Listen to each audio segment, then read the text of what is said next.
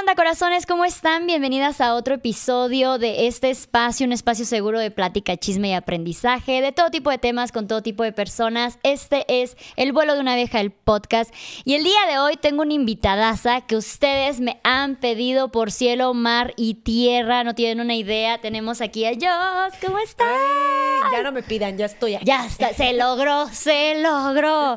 Y ahí luego me empiezan a decir aquí bien, bien alucinadas, en buena onda. Sí, sí. Me empiezan a aventar unos nombres que yo digo de, güey, pues es que yo- por mí yo invito a Rihanna y a quien sea, pero creo que la otra parte también debe saber de mi existencia. Entonces me acuerdo que cuando tú me escribiste, venían de decirme, invita a ellos, invita a ellos, y luego tú me escribiste así de igual, y yo, ¡ah! ¡Se va a hacer! ¡Se logró! ¡Se, se puede! Así que, qué gusto. Es Nos un hecho, ya te coordinamos de una tenemos. manera mágica. Sí, ya te tenemos aquí. Es un hecho.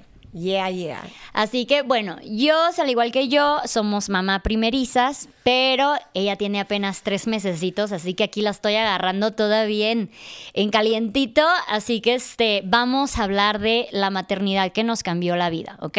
Ok. Tú anteriormente, o sea, antes de incluso embarazarte, ah, decías abiertamente que tú no querías tener hijos. Sí, estoy como el meme ese de Sebastián Rulli que acabo de compartir. de que yo teniendo mi bebé cuando dije que nunca iba a tener.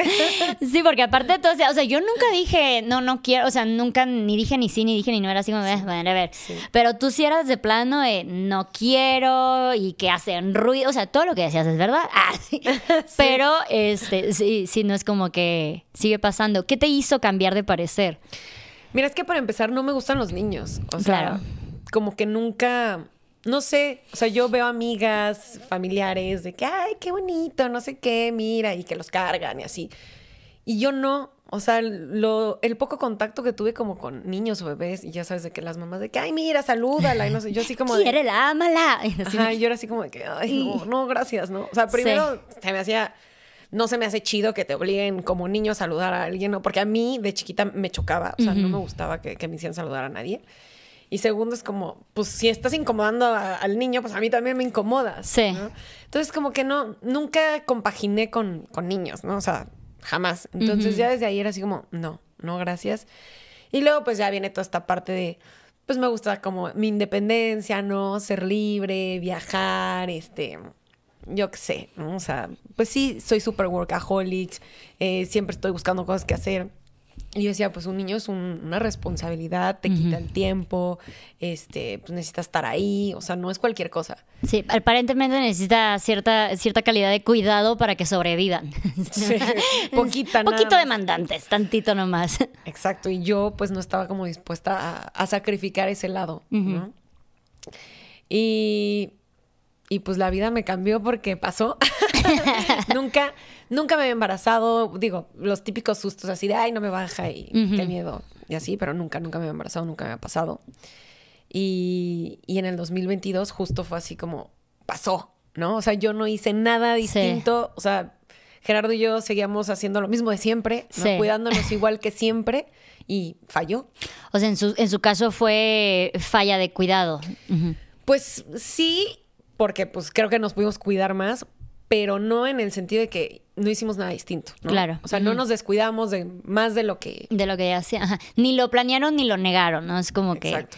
Aunque ya habíamos platicado antes, sí habíamos platicado de, a ver, o sea, si pasa, ¿no? Pues ya, que pase. Sí. ¿no? O sea, como que ya habíamos entrado en, en otra etapa de nuestra relación. Ujú. Sí, es como que pues ya no suena tan mala la idea, ¿no? De que, de que pase, pero tampoco es como que lo estaban buscando ni nada de ahora sí ya.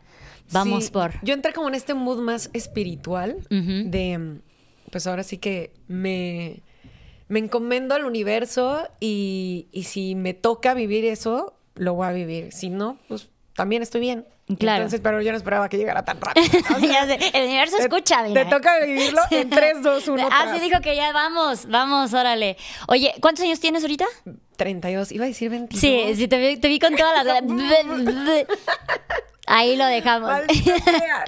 Y es verdad que cuando uno cambia, o sea, cuando uno cambia de, década, porque si lo vamos a adjudicar a los 30 años, cambian muchísimas mentalidades. No porque tú digas a los 20 no quiero tener hijos, significa que toda la vida no quieres tener hijos y eso es como que súper válido. Porque luego hay muchas mujeres que te ven así como de, jaja, la que dijo que no y miren la hora y que no sé qué, de, güey, la gente evoluciona, ¿saben? Cambia de parecer, cambia de, de pensar, de actividades, de gustos, de todo. Entonces está, está padre que pues ya te agarró en un punto en donde pues ya no, ya no es como que, ay, se me va la vida de por qué, por qué me está pasando esto a mí. Y fíjate que de primera instancia sí lo sentí un poco así por, pues por todo, ¿no? Claro. O sea, como que ya estaba yo condicionada a, no, es que si me embarazo, mi mamá me va a regañar y me arruinó la vida, ya sabes, o sea, lo que te meten desde chiquita. Pero ya, o sea, sí fue así de, a ver, no, ya no estoy chiquita, ya no me está arruinando ninguna vida. Ya no te va a regañar tu mamá, ya es como que sí. O sea, llevo con mi pareja un buen de años, tengo estabilidad, o sea, no, tengo más el por qué sí puedo a por qué no, no puedo. Claro.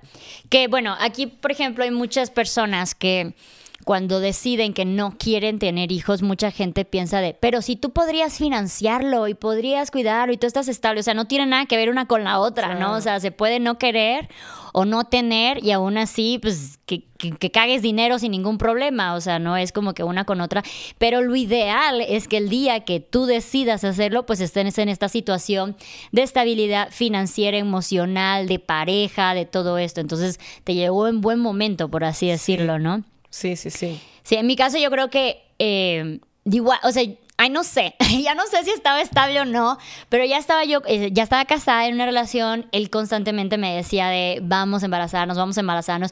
Yo todavía quise hacerme de que no, no estamos listos porque no estamos como que estables y todo este show. Y en el momento que literal rentamos un departamento en Tijuana, él consiguió un trabajo, yo estaba en, un trabajo también, fue así de que creo que ya, creo que ya nos podemos embarazar. literal creo que ya estaba embarazada, o sea, literal dije hoy, ya podemos y a la semana fue así de chin, ya, de prueba positivo. Entonces igual mi, universo fue igual de que vas, vas con todo, ya dio luz verde. Oye, y una vez que empieza todo este proceso, yo veo que ya te metes más en el feminismo, quieres hacer también un podcast sobre el feminismo, empiezas a cambiar de hábitos, sientes que sí te ha cambiado muchísimo, sientes que esto fue, todo este cambio fue por la edad o por la maternidad o algo o fue una fusión de ambos. Yo creo que es por todo lo que he vivido.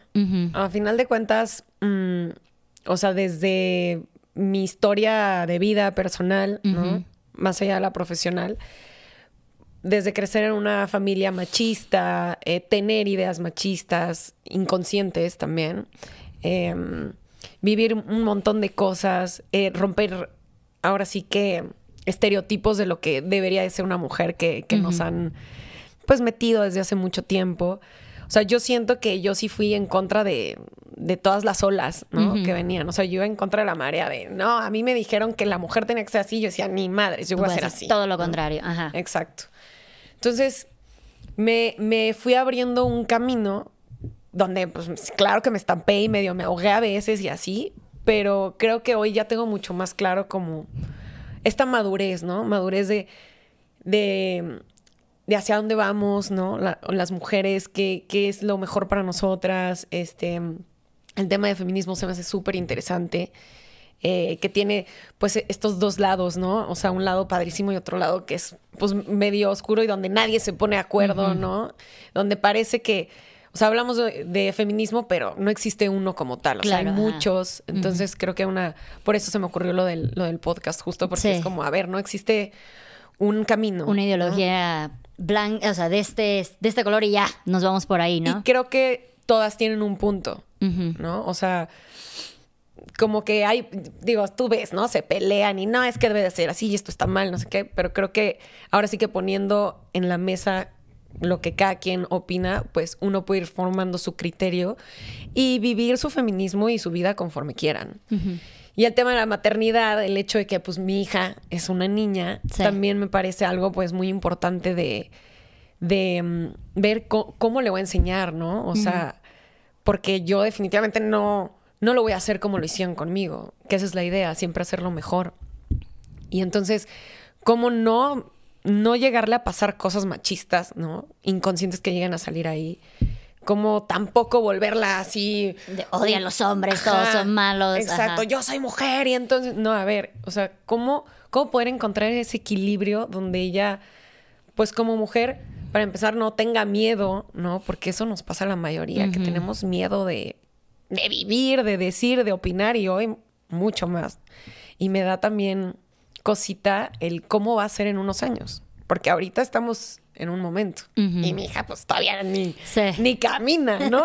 Pero en el momento en el que ella ya empiece, no sé, en su adolescencia, en 15 años, yo no sé en qué punto vamos a estar. Entonces, todo eso a mí me llama para empaparme y seguir creciendo en, pues, en este camino que estamos teniendo las mujeres. Y está bien, cabrón, que dices de al, al momento de tener niña, porque pues yo también tengo niña y veo cuántas cosas que empiezan desde la crianza con género, de es niña, que haga esto, es niña, hazle sus es niña, vístela de rosa, es niña, la muñequita, es niña. Entonces, como que uno dice, ay, sí que Y dices, no, espérate, espérate. O sea, ya vamos cayendo a, a, esta idea de criar con estereotipos de tú porque eres niña vas a jugar a la cocinita, vas a siempre estar con moño en la cabeza. Y entonces, sí es bien importante que las mujeres eh, que, son mamás de hijas, digo, igual de importante es, y creo ya está más, las que son mamás de, niños, pero que empecemos a investigar un poquito todo esto de la deconstrucción de cómo podemos criar sin tener que guiarnos con, con estereotipos, ¿no? Porque cuando vengas a ver, tú ya pintas de todos los estereotipos porque en tu cabeza eso de ser niña es más femenina, es más delicado, es más todo este show, ¿no? Y tampoco, si como dices, sin irnos al otro extremo de voy a criar pues una tomboy que nada más ande jugando con carritos porque las muñecas son más en mi caso, eh, yo era de, cuando, cuando yo me embaracé, yo dije, no quiero saber el género hasta que nazca, ¿no? Entonces no hicimos reír de Yende, nunca, nunca supimos literal hasta que la vimos. Y mucha familia era de, pero ¿de qué color le vamos a comprar a Robillo? Si hay un chingo de colores, chingo, regáleme amarillo, verde, morado, lo que quieran, no tiene nada que ver con los colores. Y me acuerdo que literal nació hoy y la abuela paterna en la mañana se fue de compras y nos compró puras cosas de princesa, Mimi, unicornio, y así como que con el ojo temblando, ¿no? Entonces yo también llegó un momento que yo también decía mi imposición de nunca utilizar rosa porque ella va a ser más empoderada y todo este show, o sea, como que ya me estaba yendo al extremo. Exacto. Y de repente veo, o sea, yo a Gaia nunca le compré una muñeca, le encantan las muñecas. O sea, ya ah. va a la ludoteca y ella lo primero que agarra son las muñecas. Entonces yo también es como, ok, yo tengo una idea de que te quiero educar de cierta manera, pero pues tengo que aceptar que tú tienes tus propios gustos, ¿no? Tú vas a tener también tus propias decisiones, así tengas un año, diez meses, ¿no? Entonces como que ir tanto eh, haciéndome ideas diferentes a con las que yo crecí, tanto aceptando las ideas que mi misma hija me está metiendo poco a poco. De, ¿Sabes que mamá? Yo quiero ser así también. Claro, ir descubriéndola, qué es lo que a ella le gusta, qué le interesa, es fluir con ella. Sí. Más allá de que, ay, yo quiero que juegues con esto, pues ella con qué le gusta jugar, adelante, ¿no? Sí, sí, claro. Y luego, o sea, siento que eso pasa muchísimo cuando intentamos deconstruirnos y a su vez, o sea, estamos tan encerradas con la idea de que los géneros son muy marcados, las ideologías de género son muy marcados y yo no voy a ir contra la ideología de géneros, que cuando a alguien le gusta algo naturalmente que antes era considerado porque es de niña, porque es de niño, pues tú piensas de no, no, no, ahora tienes que ir todo lo contrario todo el tiempo, entonces así es como que abrir, abrirte esa idea de, pues Igual y le, me toca una niña que es súper femenina y súper girly, y le gusta todo de muñecas y princesas y no significa que esté mal porque ella lo está decidiendo, ella está escogiendo y todo ese show.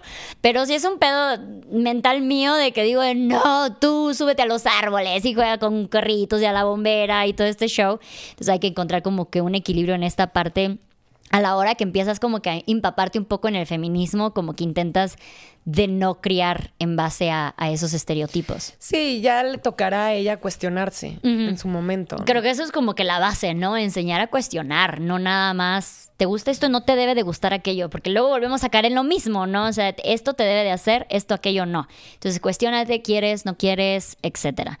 Entonces, este, a ti, ah, bueno, hasta ahorita digo, tu, tu baby es muy, muy pequeña, pero has, literal, pero este, has notado este cierto tipo de cosas que dices de no, no, no, esto es de niño, esto es de niño, o simplemente te da igual o algo por el estilo. Fíjate que no, eh, inconscientemente es chistoso porque hasta yo en mi gender reveal no escogí azul y rosa, ¿no? A mí me encanta el morado y yo dije, si mi hija es niña o mi hijo es niño, morado, ¿no?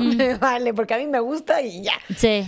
Obvio, pues ya sabes, típico de que, ay, pero ¿y qué tal si a él o a ella no le gusta el morado? Pues ya lo cambiaré. Pues tampoco le va a gustar, o sea, no significa el azul y el rosa, ¿sí? O sea, Exacto. Entonces, como, pues ya en su momento que me diga, lo quiero verde, pues ya lo ponemos verde el cuarto.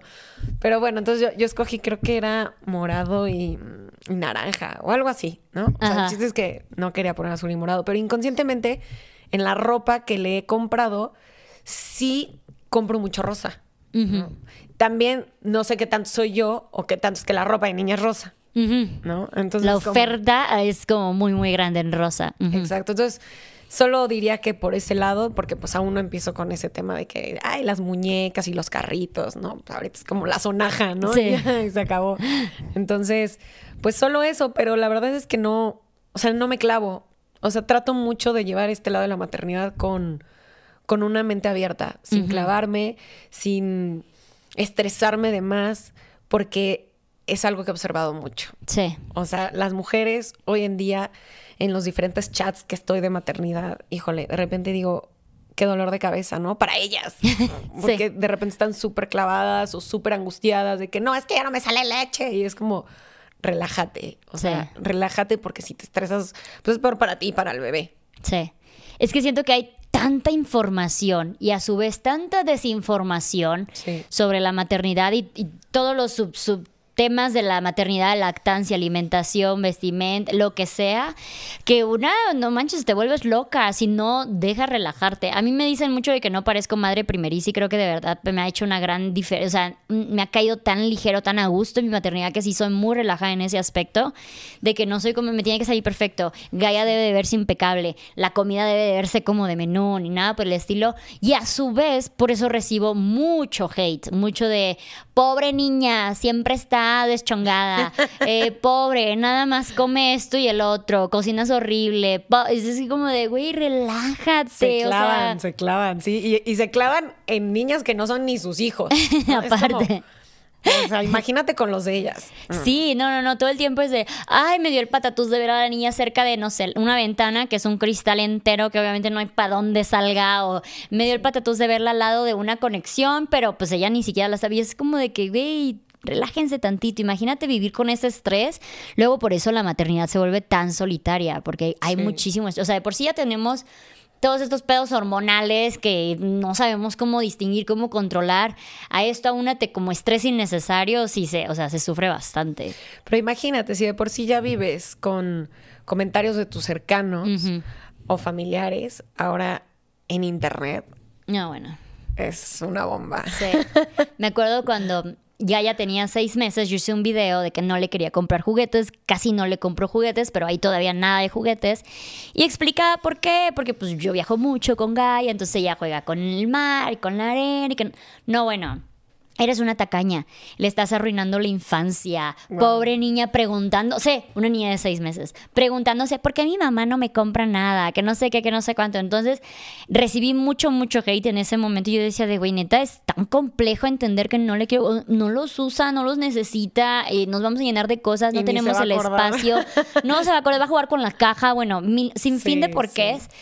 Y ya que fue creciendo, yo realmente esa decisión la, la tomé por una cosa de consumismo, pero ya que fue eh, creciendo Gaia empecé a ver como que otras eh, buenas cosas que yo vi a partir de que no creció con tantos juguetes, ¿no? Y Como que se entretiene sola, no se aburre rápido, eh, es más creativa, X o Y, ¿no? Entonces hace poco volví a subir ese mismo video y ya los comentarios pues eran diferentes de, ah, sí, ya vimos que por eso Gaia es tan linda y así, es como que de, güey, esperen, o sea, ven, espérense tantito, pues a ver los resultados de alguna decisión Claro. para luego empezar a tirarle, no, lo que estás haciendo está mal. Es como que, güey, hay tantas maneras de criar, tantas, tantas maneras de criar y hay que abrirnos a estas ideas, ¿no? Y ahorita que lo estás mencionando, hace rato vi a una niña que estaba jugando con un escalón. O sea, se subía al escalón y lo brincaba y no sé qué estaba diciendo, pero, o sea, en su mente, pues estaba creando un juego. Y eso a mí me parece que es mucho más valioso que darle aquí a dos muñequitas y Sí. pues ármate una historia, que también tiene su lado de creatividad. Pero qué padre el, el no necesitar nada Sí. más que tu propia imaginación y tu propia cabeza para seguir creciendo. ¿no? Sí. Para seguir este desarrollo eh, físico, porque te estás moviendo, mental, creativo. A mí me parece que está excelente. No lo había pensado, nunca me lo había cuestionado. Así, ¿le compraré juguetes? Sí. sí, le voy a comprar juguetes.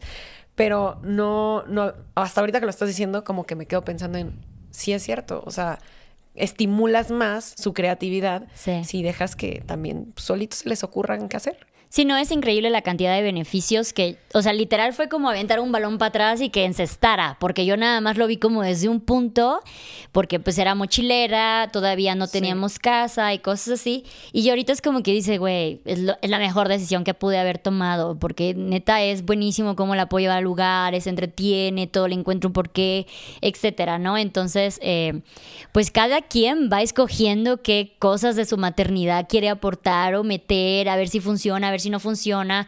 O por ejemplo, en este mismo caso, que cuando ya le empiezo a, comprar juguetes, porque ya tiene un año y medio, ya la gente, que no, que nunca le ibas a comprar juguetes. Güey, nunca dije nunca, para empezar, nunca dije nunca. Dije, a los seis meses no me parece necesario.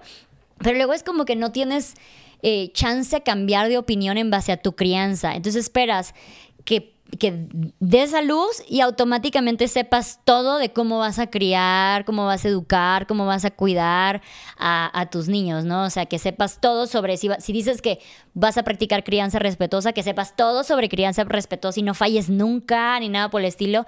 Y por eso luego la, la crianza respetuosa es tan flageladora, porque en el momento en que tú sientes que no la estás llevando, porque claramente tú también tienes un límite de paciencia, de cansancio, tú traes cargando tu propia crianza y cuando sientes que no estás cumpliendo es como que te flagelas de no, soy la peor madre, no estoy cumpliendo ni nada por el estilo. Entonces tú, tú estás llevando algún tipo de crianza, o sea, te estás guiando ahorita que hay tantas de que sí Montessori, que es igual, que sí respetuosa o algo así. Yo voy a llevar mi crianza. Crianza yo. Sí. o sea, claro que estoy empapada y, me encanta leer, me encanta estudiar y aprender para hacerlo lo mejor que, que se pueda pero no me gusta el, ser cuadrada, ¿no? El decir, bueno, pues este es el marco referencial de la crianza respetuosa y no me puedo salir de aquí. Sí. Porque además hasta pasa como con el feminismo, ¿no? Hasta entre los que hablan de crianza respetuosa se pelean. Esto está bien, esto está mal. No, es que la crianza respetuosa no debes de enseñar a tu hijo en redes sociales. No, es que sí, porque, o sea, háganse bolas, a mí me da igual, ¿no? Yo voy eligiendo para mí qué es lo mejor para mi hijo o mi hija. Sí, y aparte las crianzas también se tienen que adaptar a tu bebé y a ti. Me pasó que una vez hice un video donde eh, Gaia está haciendo, o sea, tiene una crisis porque la desperté de su siesta y es lo peor que le puede pasar en la vida. Entonces llegó un momento, o sea, ya había intentado todo, ya había intentado entretenerla, ya había intentado consolarla, ya había intentado todo. Llegó un momento que dije, bueno, lo mejor que puedo hacer ya ahorita, porque también yo me estoy frustrando, es quedarme aquí al ladito de ella. Y en eso hice un video donde pues, estoy aquí al lado de ella, de que literal le tenía agarrada la piernita. Y en lo que hice el video se, calmó, o sea, termina el video donde dice ya de mamá pipí, ya me la llevo y ya con eso acabó. No, bueno, la negligencia total, mi maternidad, o sea, eso no es crianza, es negligencia. Incluso hubo un eh, pedagogo que hizo así de, no, es que ella lo que debió hacer es primero entretenerla y luego ofrecerle algo porque nada más la está invalidando y que no sé qué. Y dice, güey, ya lo, intenté, ya lo intenté todo. No siempre lo que está en el libro de texto va a funcionar con tus hijos.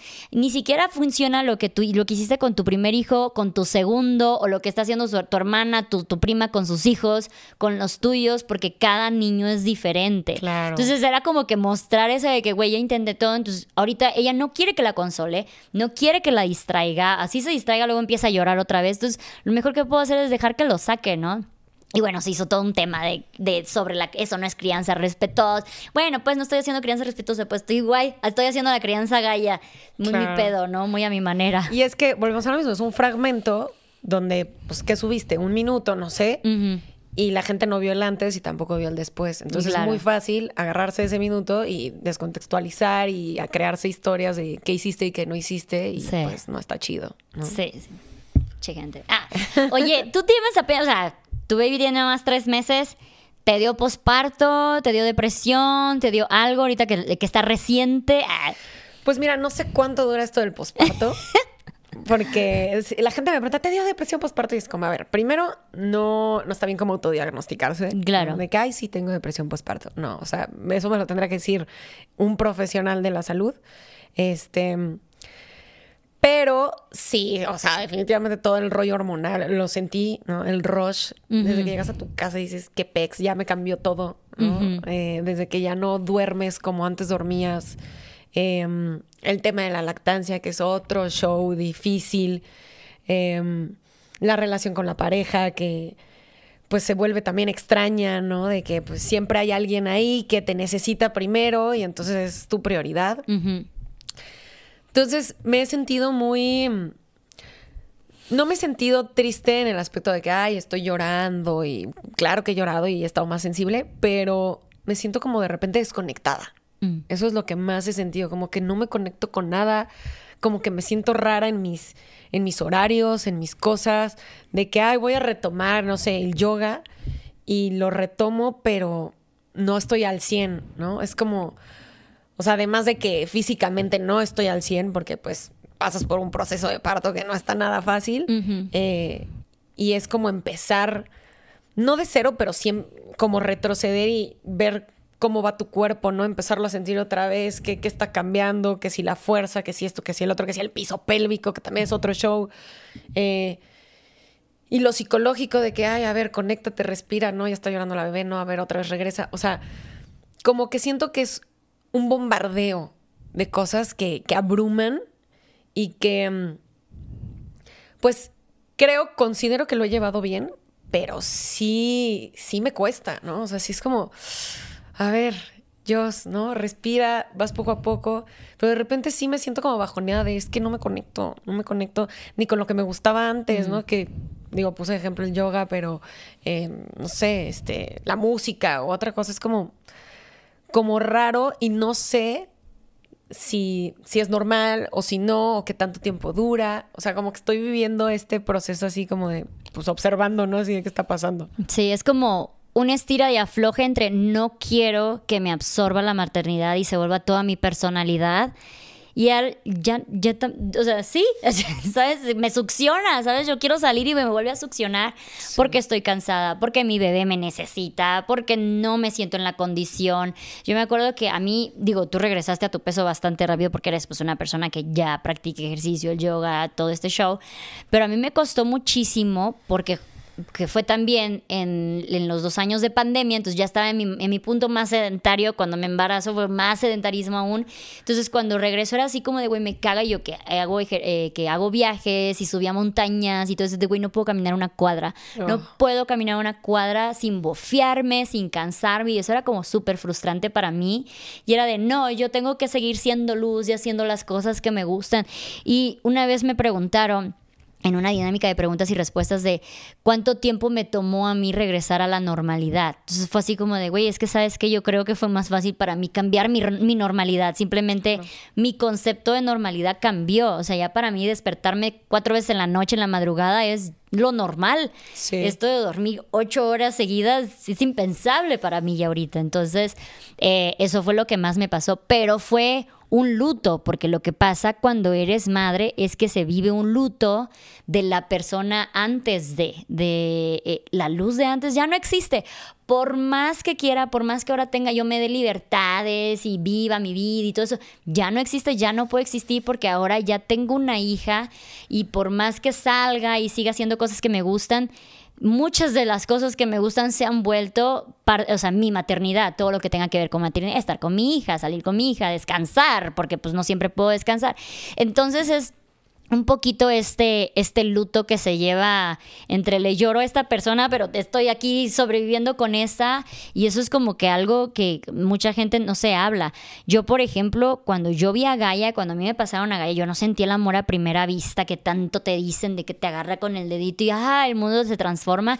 Lo romantizan. Sí, no, yo fui ese, soy una psicópata, porque yo no siento eso. A mí me dio psicosis posparto, yo la pasé re mal y yo la veía y yo decía de, güey, es que yo la veo como un ente que nada más me está succionando. Entonces yo lo veía, o sea, como que, pues para mí el amor que yo tengo con Gaia fue el igual que cualquier enamoramiento. la tuve que ir conociendo y a cuando sonrió y a todo eso, pero me costó un chingo. Y como tienes esta idea de que debe ser clic y todo te cambia y es como que tu vida pasada nunca existió y, esta, y esto de decir de, güey, la neta sí extraño a veces el, la, mi vida de antes, mi vida de libertades, mi vida sin compromiso, sin preocupación, de si hoy como o no como es muy mi pedo. Ah, hoy tengo que alimentar, así yo como yo no coma, no importa, debe de haber comida en la mesa para ella.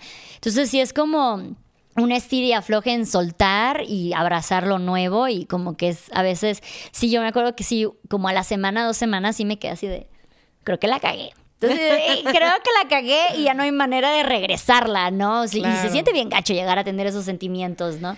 Pero yo creo que a todas nos pasa. O sea, yo sí creo que a todas nos pasa, incluso hasta las que siempre han querido hijos y que no han tenido y de repente tienen. Seguro les pasa por la cabeza así de y si no lo hubiera tenido, ¿qué? ¿No? O sea, seguiría haciendo esto y esto. O sea, ¿qué es lo que no hubiera cambiado? Porque, pues seguro hay cosas que sí podrían regresar, entre comillas, a la normalidad, pero hay cosas que no como eso que dices, ¿no? Que, bueno, no sé si ya puedas volver a subir montañas y todo. Llegó como a la mitad. No, igual eso sí lo puedes recuperar. Claro. ¿no? O sea, con condición física, o sea, es un proceso, pero sí se puede. Pero hay cosas que no, como eso que dices, de, ah, pues me voy un mes de mochilera y, sí, y ahí te ves, hijita, ¿no? Sí, sí, sí. o pues, igual puede regresar, o sea, eso de la montaña puede regresar, pero ya no está en mis prioridades como antes, ¿no? Y es como que, ay, tiene, o sea, no sé, Luz, vamos hoy a la montaña, puedes, tienes el tiempo, tienes quien te cuida a la niña, tienes la condición y de repente es como, no tengo ganas, ya no tengo ganas, ¿no? Y sientes este body, me estoy fallando un poco porque pues yo era la que subía las... Realmente no era de montañas, era más de playas, pero bueno, suena más chingón decir que andaba de montaña en montaña. Sí, sí. y entonces decir como que siento que me estoy fallando a mí misma por no hacer lo que antes hacía aunque tenga todas las posibilidades de volverlo a retomar y simplemente pues ya no es parte de mí, ya no, ya no me llama la atención hacer eso. Yo no sé qué, qué, qué vaya a pasar como en un futuro conmigo. Digo, ahorita pues sí estoy tratando de retomar cosas como el yoga, pero igual, no sé, ya no quiero hacer pesas ahorita porque digo, oh, o sea, me siento débil. Eh, o sea, como que he estado pensando como mi antes y después, pero también desde que me embaracé, dejé de hacer muchas cosas porque me fue fatal en el embarazo. Bueno, no fatal, porque obviamente hay mujeres que les va mucho peor, pero me sentía mal, o sea, físicamente o sea, me sentía muy inútil, muy imposibilitada. O sea, hacía tantito yoga y era así de que ya estoy súper cansada. Este, daba una vuelta a la cuadra, igual ya estaba súper cansada. Tenía asco todo el tiempo, no podía disfrutar ni la comida. O sea, como que pasaron muchas cosas que también me, me dieron para abajo, ¿no? Que eso sí, cuando di a luz, pum, o sea, primero tacos al pastor, ya sabes, que ya puedo comer. Todos los males estomacales se me quitaron así súper rápido y eso, eso sí fue un punto bueno.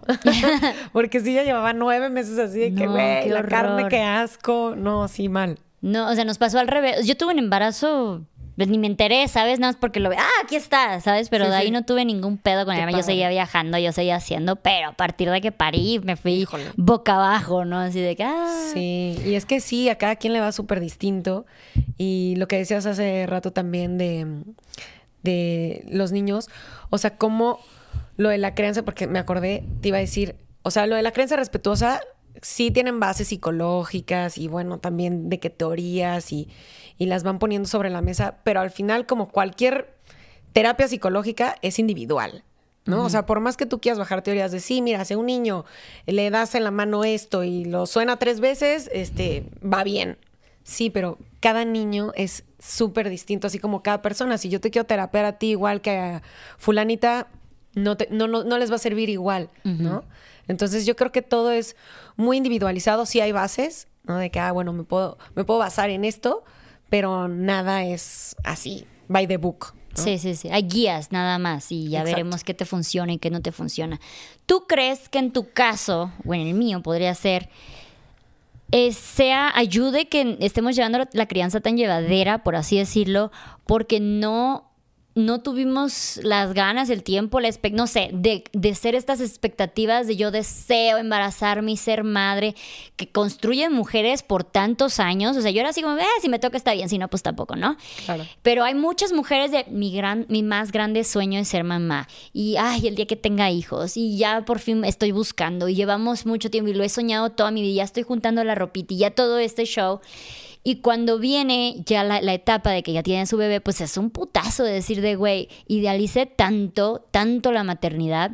Entonces, ¿tú crees que igual y ayude que la estemos llevando tan llevadera el no haberla, no haberla deseado tanto, por así decirlo? Yo creo que sí puede tener que ver. o sea, no, no puedo afirmar de que, ah, pues es por eso, así que no la deseen para que les vaya bien. Eh, o al revés, si la desean mucho les va a ir raro, ¿no? Se van a clavar. No, pero sí, sí creo que, que pueda tener que ver.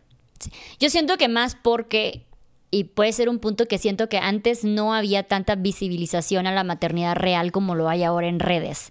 Entonces, quien sea que apenas esté iniciando en esta espinita de me gustaría, tal vez si esté en mí, todo eso, ya tiene estas nuevas informaciones del contenido que tú haces, del contenido que yo hago, u otras muchas, muchas mamás que hacen de, güey, el día al día es cansado, el día al día es fodonga, el día al día es hueles a vómito, todo este show que antes no existía, o sea, a mí no me tocó ver este tipo de contenido antes de, porque incluso el contenido de mamás que yo veía hace cinco años, ni siquiera mucho, hace tres años, era de la maternidad es lo mejor que me ha pasado. yo lo sigo viendo. yo, veo más eso que, que, lo real, ¿no? Entonces yo estoy metido en un mundo muy, muy catastrófico porque... Pues, no os digo, hay, que ver a quiénes seguimos, ¿verdad? Mejor tú compárteme a los que sigues. Pero digo, yo de, la gente que sigo, que también trato de no clavarme en, lo que veo, eh, pues sí veo eso de que, ay, todo bien, ¿no? Ya sabes la típica que tuvo al bebé y al mes ya está en bikini y se va increíble y dices, güey, no, sé cómo le hizo. Y no solo lo pienso yo, lo piensan todas, ¿no? Y está bien, qué chido por ella, pero volvemos a lo mismo, no es lo común, ¿no? Sí puede pasar, por supuesto, pero no es lo común y entonces empieza a generar estas inseguridades en las personas que, a ver, tampoco tienes la culpa tú de generar la inseguridad a alguien más, pero sí te afecta ver este tipo de cosas de, a ver, ¿por qué yo no estoy viviendo eso? ¿Por qué yo en un mes no me quedé así de buena? este, ¿Por qué mi bebé no se ve tan perfecto como el de ella siempre? ¿Por qué, no sé, o sea, por qué solo pasan como este lado bueno? Y está bien, yo creo que cada quien elige qué sube. Claro. Y la mayoría de personas figuras públicas o no, suben las cosas buenas. Claro. Es muy raro que lleguen a subir las cosas malas, también pasa, pero es muy raro. La mayoría de gente es como, pues, foto en la fiesta, foto en... La vacación. Ajá, o sea, son cosas buenas. Entonces, pues sí creo que también por eso no, no está chido clavarse con lo que uno ve en las redes sociales, porque nada es real, es un fragmento de algo y ya. Sí. Incluso a mí que me dicen luego así de ay, qué padre, tú sí eres una mamá real. Y yo así como, ¿y qué, por qué la otra persona no lo es? ¿Por qué la millonaria no lo es? ¿O por qué la que vive diferente a mí no lo es? ¿Sabes? O sea, incluso eh, hay gente con todos los privilegios del mundo y su maternidad sigue siendo real para ella, aunque tenga ayuda, aunque tenga la cirugía, aunque tenga el dinero, aunque tenga lo que sea, sigue siendo una maternidad real y eso es lo que no terminamos de entender. Pensamos que una maternidad real, la única maternidad real es esta, la deschongada, ya sabes, con las ojeras y todo eso. Y sí será que el 90% de mujeres estén de acuerdo en que sí, es cansado, es súper solitario, es horrible y todo lo demás. Pero sí llego a ver comentarios de, güey, la neta yo la pasé a toda madre. En el embarazo, en el parto, en los primeros meses. O sea, para mí siempre ha sido miel sobre hojuelas. Entonces dices de que, ok, pues también se vale, o sea, y no, no es como que de, no, amiga, tú estás viviendo una mentira, ¿no? porque luego les empiezan a contestar de, no es cierto, lo tuyo es falso, estás, estás cegada. Entonces, este, entender que hay muchas realidades en cómo maternar, en cómo criar y, todo lo demás, ¿no? El problema está cuando, que pasa mucho en, este rubro y también en otros, pero aquí lo he visto demasiado, cuando aseguran eh, que es así porque a ellas les pasó, ¿no? O sea, que dicen, es que la lactancia no debe de doler. la lactancia no duele. Sí. Y es como, güey, ¿por qué lo aseguras?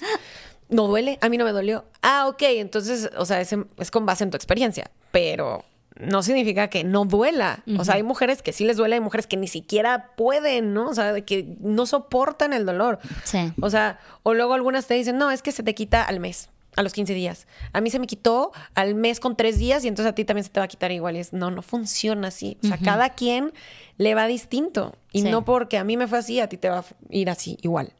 Sí, es muy variada. O sea, uno piensa de que, no, pues es que todas estamos embarazadas nueve meses. Yo tenía la panza así, es niña. Ajá. sí, ah, okay, de que, ok, está bien.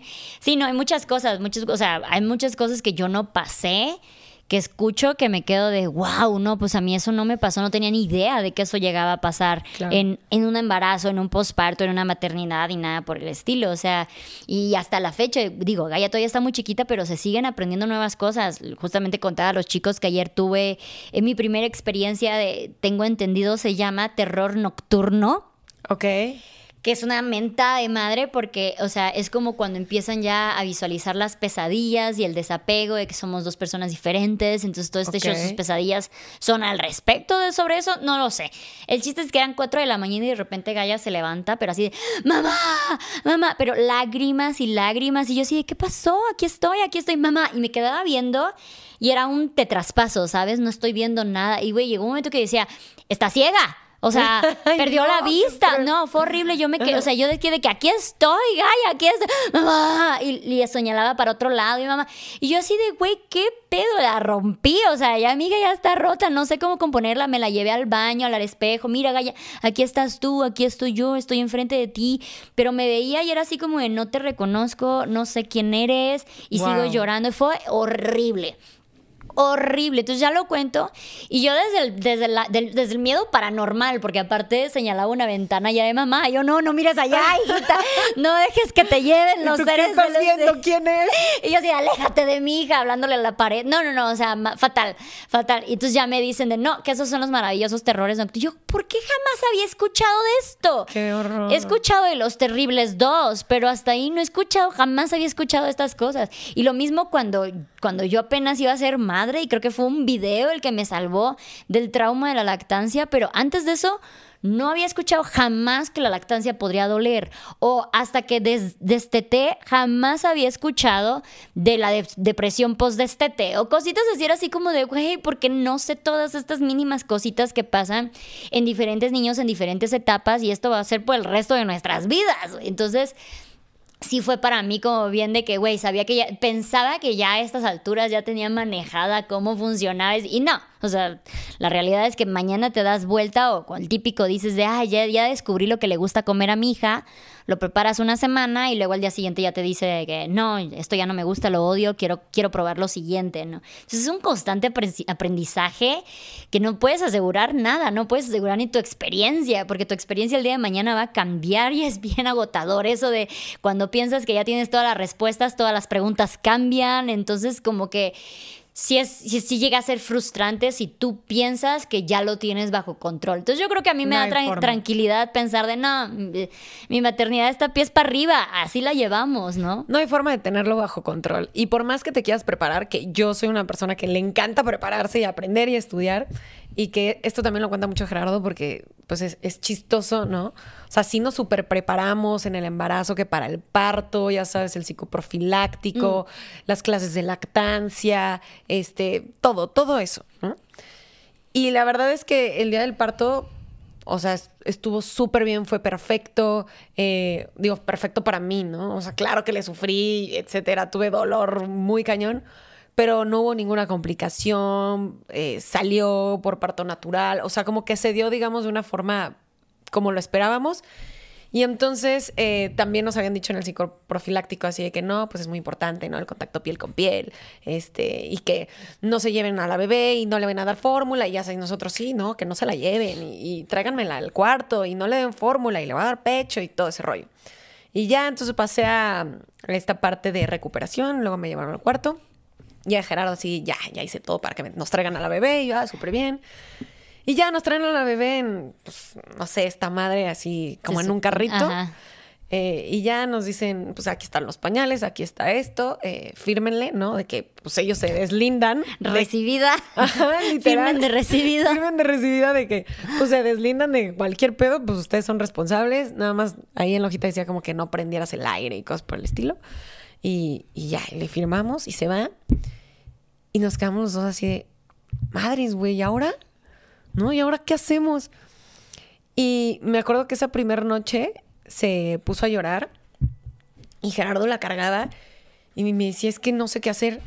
Y nada más me volteé a ver y me dice, nos preparamos un chingo para el parto, pero nada para después. Y yo así de, no mames, sí es cierto. Y Y, ya nos quedamos así de... Y yo le decía, no, pícale, háblale a una enfermera que nos ayude, ya sabes. Y, y no, me decía, no, porque esto nos va a pasar eh, en la casa, entonces hay que saberlo resolver. Y yo, bueno, sí. Sí. es cierto. Y ya, entonces, pues es irlo aprendiendo. Sí. Es irlo aprendiendo porque, digo, también podrías tomar un curso de qué es lo ideal, el ABC para hacer cuando nace, y al mes, y a los dos meses, y a los tres meses, pero nunca sabes cómo te va a tocar, si a tu hijo le van a dar los terrores nocturnos o no. Nunca sabes qué va a pasar. Sí. Entonces, como tú dices, es un constante aprendizaje y, y esto es parte de, yo creo que es parte nata del ser humano de querer tener el control, ¿no? De, de esta ilusión más bien de tener el control, de, ah, sí, no, pues es que ahora va a ser así. No, o sea, creo que los hijos nos vienen a demostrar que no tenemos el control de nada y que tenemos que aprender a soltar. Creo que es el aprendizaje más grande, es soltar y fluir con lo que está pasando ahorita. Sí. Porque luego te sobrepreparas y es como que estoy lista. Y el, y, el bebé. es- O sea, los primeros Neutro. tres bajadas y de solamente hace popó y come y ya. Entonces digo de, güey, dámelo, estoy preparada, estoy preparada para todo y el bebé está como que neutro también. Entonces sí como que luego frustra de que dices de, güey, ya quiero que pase, no sé, ya estoy lista con su alimentación, ya estoy lista con su este, estimulación temprana y Sí, todo sí, este sí. show y luego no ves resultados y es como que un poquillo de, no sé si lo estoy, ya sabes, cuando los masajitos de las primeras semanas de la estimulación de que de güeyes, ¿realmente estoy haciendo algo? Me estoy haciendo una más Sí. pendeja aquí moviéndole las piernitas, pero pues todo suma, ¿no? Todo todo cuenta y pues está chido también como que empaparse un poquillo y meterte así de sí, somos team paternidad, maternidad y vamos a darlo todo por la criatura, pero al fin siempre te va a sorprender, o sea, siempre van a haber cosas que te sorprendan. No sé si te pasó a ti, pero yo no había convivido con bebés, Mm. ¿no? O sea, digo, había visto bebés y así, pero hola, ya, ya se acabó. Pero para mí es como mm, el primer bebé cercano que he tenido y entonces como ver cómo se va desarrollando, cómo va creciendo. Para mí ha sido como muy curioso porque no sé qué es normal y qué no. De que los ruiditos, ¿no? Los ruiditos o cuando está durmiendo y que hace ojos así, se para Sí. arriba y que sonríe y que no... O sea, yo de repente me quedaba así y decía, güey, ¿esto será normal? ¿Se está convulsionando? Este, ¿tiene algo? O sea, ¿algo está descompuesto o es parte del proceso natural? Y le preguntaba a Gerardo y Gerardo me decía, sí, sí, es normal. Y yo decía que no te quiero, tú tampoco sabes. Por más médico que seas, tú no sabes. Sí. Y entonces, o sea, entre que es un mal viaje, pero a la vez es padre. Sí. Porque dices, güey, es nuevo, es nuevo Sí. para mí y estoy aprendiendo, estoy viendo cómo, cómo un humanito se va desarrollando y va pues aprendiendo todo desde cero. Sí, Y ahí entiendes un poquito la fascinación de los de los padres y madres con sus bebés, porque yo me puedo pasar horas nada más de que Gaia entretenme. Ah, sí. No tenemos tel, no, no tenemos tele en la casa, es lo tuyo. Ah, mamá, hermoso. O sea, neta, todo es como sus primeros pasos. y justo teníamos un podcast sobre paternidad presente con Pedro y era así de la observación lo es todo. La observación a tus hijos, cómo van creciendo. Miran, ahora mueven un dedo. Y luego a mí me volaba la cabeza pensar, imagínate estar en ese momento de tu vida donde estás descubriendo tu cuerpo, ¿sabes? Porque Sí. ya ahorita es como que ya te la sabes toda, pero imagínate Y cuando ni eres... así, ¿eh? Y ni así, Ni ajá. así. Imagínate cuando eres bebé y de repente es como, ¡Ah! De wow, puedo hacer esto. Y neta, o sea, ya que te metes en ese mundo es como que bien fascinante y se vuelve como que bien adictivo. Se vuelve neta adictivo nada más estar observando a, a tu bebé y estar aprendiendo de ellos. Y pues eso es básico, aprender de ellos también. No solamente tú tienes que saberlas de todas, todas. Fíjate que yo llegué a esta conclusión un poco espiritual, ¿verdad? Ya, soy- eh, eh, me he vuelto muy zen.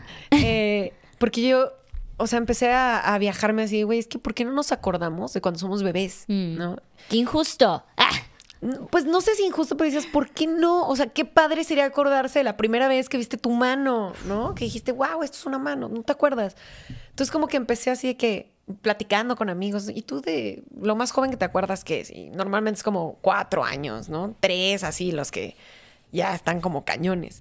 Eh, y llegué a la conclusión de que esa parte, eh, digo, obvio, cada quien puede creer lo que quiera, que esa parte es más como para los papás. mm, ¿no? O sea, como que esa parte nos deja más a nosotros como adultos el, esa vivencia, esa experiencia, ese aprendizaje que, que para los bebés.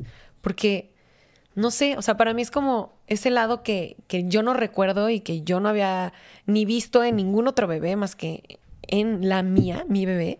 Es como, wow, qué padre, ¿no? O sea, esto, esto es para mí. O sea, eso es como lo que siento, que el regalo es para mí. Sí, no, el, lo maravilloso de volver a ver cómo se inicia en esta vida, ¿no? Que muchas veces lo olvidamos, digo, muchas veces olvidamos la infancia, pero olvidar esos primeros meses de, güey, eh, eh, con Gaia siempre hacíamos bromas de, Gaia, tú que tienes todavía tu contacto con el más allá, pide estas cosas, no sé qué, de que le digo, no, o llegaba un umbral, no, es que con mi vidente todavía me da miedo, porque ella todavía tiene este umbral y se la sabe, de Gaia, dime qué ves, dime qué haces, o sea, es como muy, muy chistoso ver de, güey, nietas son nuevos en este mundo, son nuevos, entonces, ver esta perspectiva de ya cuando uno es viejo, la edad que sea, ya a partir de, la adultez ya uno es viejo en este mundo, ya tiene sus buenos años, volver a ver este cómo era tu, vida, cómo era la vida cuando recién entras, todo es nuevo, todas las caritas, todo tu cuerpo, los sabores, los olores. Y es verdad, es un regalo para nosotros y esto es bien importante que lo dices porque, por ejemplo, yo que, viajo, que viajo con Gaia y siempre me dice, ¿para qué lo haces? Ni se va a acordar. ¿Y para qué ah. haces esas cosas? Ni se va a acordar. Y es este constante recordarles de, pero yo sí. Claro. Yo sí me voy a acordar y yo sí sigo siendo coprotagonista de esta historia. O sea, Gaia y yo seguimos siendo igual de importantes en esto. Tanto lo que ella recuerde como lo que yo recuerde va a ser igual de importante. Entonces está bien padre que digas, esto es un regalo para nosotros, sus primeros meses, sus primeros años. Es un regalo para nosotros y por eso es como que tan importante verlo y disfrutarlo y tomarte el tiempo de dejarlo ser eso, niños explorando y divirtiéndose y jugando y todo este show. Y es, y es fascinante ver. Digo, tú apenas estás en los tres meses, pero cada, o sea, neta es cada mes es un cambio, o sea, cada semana es un cambio drástico de cómo van evolucionando las primeras palabras, o sea, y neta todo es fascinante, o sea, te alucina, o sea, la emoción que uno siente cuando da un primer paso es irreal. Es me gané la lotería, no sé, la Copa Mundial, lo que sea. Tú sientes que, wow, acabas de presenciar un pinche meteorito, las auroras boreales, todo, porque acabas de, de ver el primer paso en tu bebé. Yo quiero, y como que ya para concluir, tú que antes no decías que no querías ser mamá y el antes, el después de ahora que eres mamá, sientes que no sé, como, como para decirle a las que son mamás, porque yo, para decirle más bien a las que no quieren ser mamás, ¿no? Yo les digo de güey a toda madre, ¿no? Pero sientes que tú que antes no querías ser mamá y que ahora ya lo experimentaste, dices de güey, la neta sí vale la pena eh, arriesgarte o no, está bien que sigas pensando, o sea, ¿qué podrías tú decirle a la Yos antes de, a la que decía, de, no, son bien chillones, y todo esto, o sea, ¿qué le dirías? Yo le diría o sea, les diría que sí es una friega. O sea, no, no es cualquier cosa. Eh, la experiencia está muy cañona en el sentido de que todo, para mí todo es muy nuevo, muy impresionante. Lo que estamos hablando de todo, la primera vez que estás viendo todo es como, wow. Y claro que es una experiencia padre. O sea, a mí me ha gustado, pero también la he padecido. Entonces, creo que si alguien eh, está pensando en si ser mamá o no, yo diría que lo piensen bien. Porque, digo, se vale dudar y está padrísimo decir no quiero y después mañana sí, está perfecto, se vale. Pero sí lo piensen bien porque no hay vuelta atrás. No lo puedes regresar por donde vino. y no se vale después tirar la toalla. O sea, eso sí, no, no, no se vale. Entonces, a mí me está gustando, hasta el momento me parece algo muy retador. Y creo que es muy pronto como para decir, ay, sí, todo ha valido la pena, ¿no? O sea, porque hasta a veces hasta me molestan esos comentarios, ¿no? De que recibo de la familia, de que, ay, disfrútala mucho, es la mayor bendición y, y wow, eres la más bendecida de este mundo. Y es como, a ver, entiendo de dónde viene el comentario y por qué lo dicen y, hablan del amor que ellos han sentido por sus hijos, pero es como, este, esta es mi parte, ¿no? O sea, no necesito que me digas que la disfrute, no necesito que me digas que la aproveche, que lo viva, cuando eso es lo que estoy haciendo, Entonces, pues sí, eh, hay, que, hay que pensarlo y si van a tomar esa decisión, que, que lo hagan con esta mentalidad y con esta conciencia de que pues se vienen cosas buenas y se vienen cosas difíciles también. O sea, todo va a cambiar y, y no significa que nunca vaya a poder, nunca vayas a poder hacer cosas que antes hacías puede, puede ser que sí, depende de que estemos hablando, ¿no? Pero, pero sí, la vida cambia. Sí, cañón. Y mucho. Entonces, sí está, o sea, sí es bien consciente esto de, sí puedes cambiar de opinión del no querer al querer, pero del querer al no querer, o sea, ya una vez que lo tienes, pues no se puede, ¿sabes? No, Al menos no con una mano en la cintura, ¿no? O sea, como que hay repercusiones emocionales, físicas, sociales para ti, para la criatura, etcétera, ¿no? Como que es muchísimo más complejo. Entonces, si te lo tienes que pensar, piénsatelo de todas. Entonces, y tú sí llegaste a un momento en que dijiste, sí está bien, ¿sabes qué? Creo que ya ya estoy lista, ya cambié de parecer. Y, también me gustaría mencionar en que esta friega, llevársela sola, hay que pensarlo mucho más, ¿no? Porque la mamá es la mamá y siempre se va a llevar más friega que el papá, aunque esté ahí presente. Pero si no está ahí el papá, tú lo sabes, o sea, debe ser pesadísimo. Sí. Entonces, sí, como hacerlo con esta conciencia de, pues a ver, ¿no? O sea, si tengo a la familia y así, órale, ¿no? Piénsalo. Pero ser mamá soltera no sé qué sea, pero si yo me siento así con pareja y con familia que me apoya, o sea, soltera yo me imagino que debe ser mucho más difícil. Sí, bueno, sí tiene, sí tiene sus, sus, sus retos. Y yo lo que decía en alguna ocasión era, si una, si tú sientes que te tienes que convencer, por ahí no es, no es necesario, no es obligación. O sea, tu cambio de mente fue antes de que dijiste, de, güey, la neta creo que ya me late la idea, ya me gusta la idea, vamos a hacerlo. Fue rápido y todo el show, show qué padre. Eh, pero si tú llegas a este punto de ya te estás embarazando y todavía no estás eh, convencida, igual y no, no, va por, no va por ahí. No todas las mujeres tienen que ser madres. No, no es verdad que es para todas. No es verdad que es la gran meta de la vida de una mujer, la mayor realización y nada por el estilo. O sea, yo amo ser mamá pero sí siempre digo de no, no es mi etapa más feliz y yo la, yo la pongo de esta manera para que no me linchen. Obviamente sí es muy, muy, muy feliz, pero por ejemplo, antes yo, yo era feliz hasta aquí. Pero no tenía nada de preocupaciones, no tenía nada de responsabilidades, no tenía nada de culpas, de miedos, de qué va a pasar el día de mañana, de críticas, de cansancio, ni nada por el estilo. Entonces ahorita mi felicidad está hasta acá, pero al mismo nivel tengo todo eso, la culpa, el cansancio, el compromiso, el temor al qué pasará, el, todo el tiempo estoy con algo en la cabeza y ya comió, ya durmió, ya descansó, ya está todo. Entonces, es como que a veces hay días, no, no todos, hay días en que esto puede nublar mi felicidad.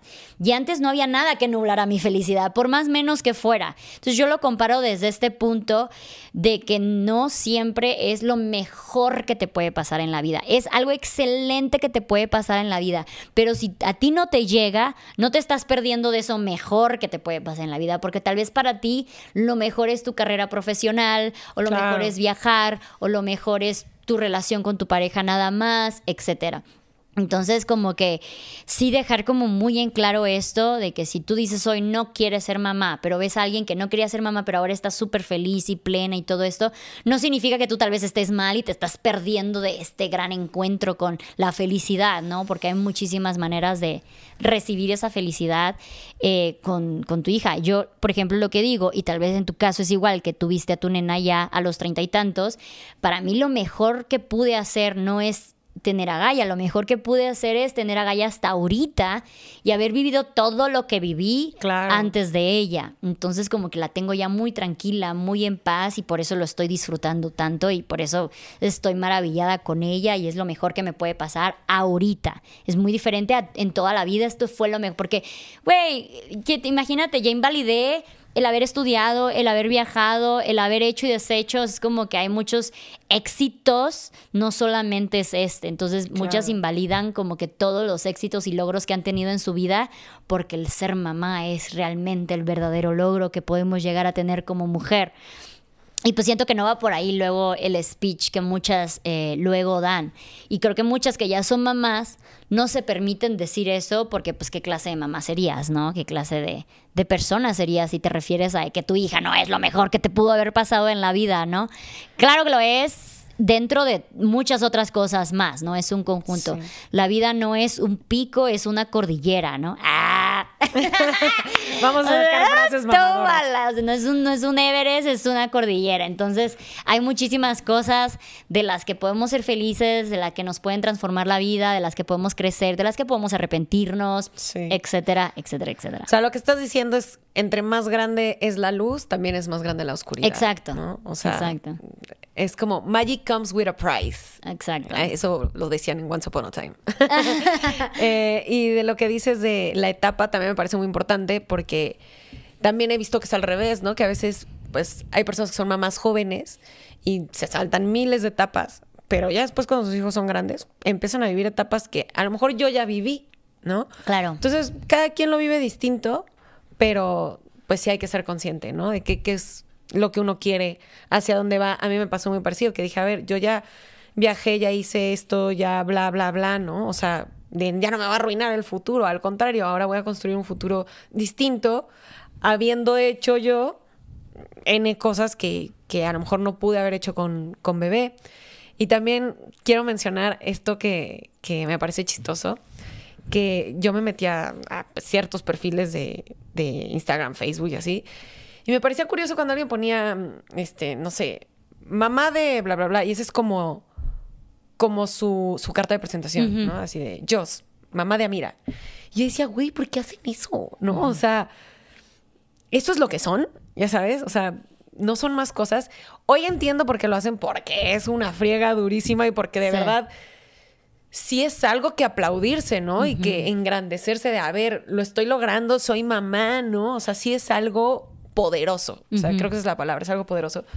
Y antes como que no lo entendía. No lo pondría, la verdad. No diría mamá de Amira. Porque pues me parece que es obvio. Claro. Este, pero sí entiendo de dónde viene este orgullo de decir soy mamá, ¿no? Sí, claro, es- o sea, esto de, ok, que no se convierta toda per- tu, tu personalidad, pero sí, no manches, es una chinga mínimo que se entienda, que sepan que, que ti te lo estás llevando y tienes la estrella en la frente y todo lo demás. Entonces, sí tienes razón eso de los perfiles de que ponen mamá de tal, orgu- mamá orgullosa. A veces digo, güey, qué jodido. Mamá de cuatro. Y es como, sí entiendo que debe ser algo muy No, cañón. bueno, sí, si yo tuviera cuatro también lo pondría. Como tengo una, me reservo. Sí, sí, sí. Pero sí, es verdad. O sea, yo realmente eh, muchas veces que hago la broma de, pues sí, soy la cargadora oficial de Gaia, ¿no? O sea, Sí, soy yo la mamá de Gaia. Y mucha gente me ubica como la mamá de Gaia. Y estoy ok con eso, ¿no? Antes, el Luz, antes de ser mamá, se hubiera infartado de saber que la gente me llama nada más la mamá de Gaia, ¿no? ¿Y cómo es que se llama la mamá de Gaia? Y cositas, y, pues sí, la mamá de Gaia está bien, no hay problema. Gaia es, un- es mi orgullo y está bien que la reconozcan y todo este show y me reconozcan a mí como la mamá de Gaia. Mejora que nada más te digan señora. Mucho mejor. Porque, güey, no sé por qué a mí en el hospital siempre me decían señora. O sea, a ver, ya soy una señora, estoy de acuerdo. Pero es como, ¿por qué no me dices por mi nombre, no? O sea, como que parece que te lo dicen así de que, para que te ubiques, ¿no? Sí. Estás teniendo un hijo, Ay, señora. señora. Y es como... Aparte ha tenido y ha empezado a tener una mala connotación, por ejemplo, en los pleitos de Facebook. Esto pasa más en Ah, Facebook. sí, de, señora. A ver, señora, ya siéntese, señora. Es como que, güey, ya soy señora, ya no puedo pelear, ya no puedo decir, ya soy una histérica, o qué Claro. show. Entonces, de, por lo mismo que soy señora, sé de lo que te estoy hablando, chamaquita. Guarache. Entonces sí, creo que hemos, hemos eh, visto en tan mala connotación el señora Sí. Que cuando nos los dicen te caes, es como que sí, sí soy, pero ay, me sigue doliendo. No, no me digas señora, pero bueno. Es que depende, ¿no? Si te lo quieren decir como pa joder, ahí es donde dices, ¿no? Pero si te lo dicen normal, Sí, cuando, cuando una, o sea, cuando... Creo que cuando más me pega es cuando un adolescente o alguien que yo digo de, ay, estamos en la misma, somos chavas y de repente, señora, usted... Es como de, güey, solamente te llevo... Ah, no, sí, sí, sí te llevo lo suficiente como para que me digas, señora, está bien. Cuesta. Entonces es parte de crecer, aceptar que ya somos señoras. sí, Ah, es- eso pasa después de los 30, ¿eh? Seas mamá o no. ya ya pero, señora. pero ya como que siendo mamá ya no hay, ya no hay cómo esconderlo, Sí, ya no, hay para atrás. Ya no puedes decir soy señorita, sí, ya. Sí, sí, sí, ya no. Ya no hay manera. Pero lo soy. No sé, pero lo soy. Pues, soy chaborroca, yo lo acepto que sí soy chaborroca, ni pedo. Es lo que me tocó. Es lo que elegiste. sí. No te tocó, lo elegiste. Ya sé. Sí, oye, pues muchísimas gracias por, por venir y platicar. Gracias a ti. Eh, y muchas gracias a todas las que me dijeron, haz un podcast con Joss. Estuvo, estuvo muy agradable platicar contigo desde esta perspectiva de cómo te cambia de realmente la, maternidad, eh, pensares, eh, actividades, hobbies, pasiones, todo te transforma, ¿no? O sea, ¿Tú te imaginabas hace cinco años hablar como hablas ahora, pensar como hablas ahora? Ni hace un año. Ni hace un año. De hecho, creo que hace un poquito más de un año, o sea, en el 2021, hice un, podcast que tenía con mi pareja, este, en el de Somos Dos, donde estamos platicando y creo que justo estábamos hablando, no sé, pero igual de bebés. Y yo decía, no, es que si me embarazo, no lo tengo. O sea, no, no quiero. Y, y me acuerdo que alguien me lo recordó. Dije, güey, seguramente si lo dije, no me acuerdo, no, ahí debe de estar. Este, pero si lo dije es porque así era. O sea, en ese momento así era y así pensaba y, no me arrepiento, pues así lo pensaba y a lo mejor en su momento no lo hubiera tenido, ¿no? No sé, no sucedió. Pero ya después, pues fue distinto. Entonces, 100% se vale. Em, pues ir fluyendo con la vida, ir cambiando de opinión, ir decidiendo cosas distintas, aventarse a vivir algo nuevo. Creo que todo se vale en esta vida. Así es. Exacto. Muy bien dicho. Pues muchas gracias. Estrellita para Poder de mujer. Oigan, y muchísimas gracias a todas ustedes que escucharon y vieron este podcast. No olviden que este es un espacio seguro de plática, chisme y aprendizaje. Hablamos desde nuestras experiencias. Y si les gusta, no olviden pues, apoyar ahí con un comentario, un like, compartir, suscribirse, tanto en el canal de YouTube como en Spotify. Y pues bueno, esto fue el vuelo de una abeja, el podcast. Nos vemos en el siguiente episodio. Bye.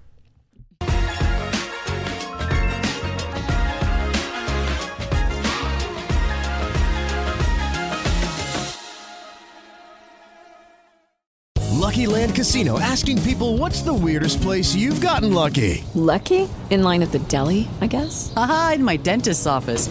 More than once, actually. Do I have to say? Yes, you do. In the car before my kids' PTA meeting. Really? Yes. Excuse me, what's the weirdest place you've gotten lucky? I never win and tell. Well, there you have it. You can get lucky anywhere playing at LuckyLandSlots.com. Play for free right now. Are you feeling lucky? No purchase necessary. Void where prohibited by law. 18 plus. Terms and conditions apply. See website for details. Hola, soy Erika de la Vega y hago un podcast llamado En Defensa Propia, donde converso con mujeres sobre sus procesos de reinvención y transformación y sobre las herramientas que necesitamos para lograrlo. A través de las historias que escucharás en En Defensa Propia, conseguirás la inspiración y la motivación para reconectar con tu poder interior, cambiar tu actitud hacia los cambios y así poder diseñar la vida que quieres vivir. En Defensa Propia. Puedes escuchar En Defensa Propia en todas las plataformas de audio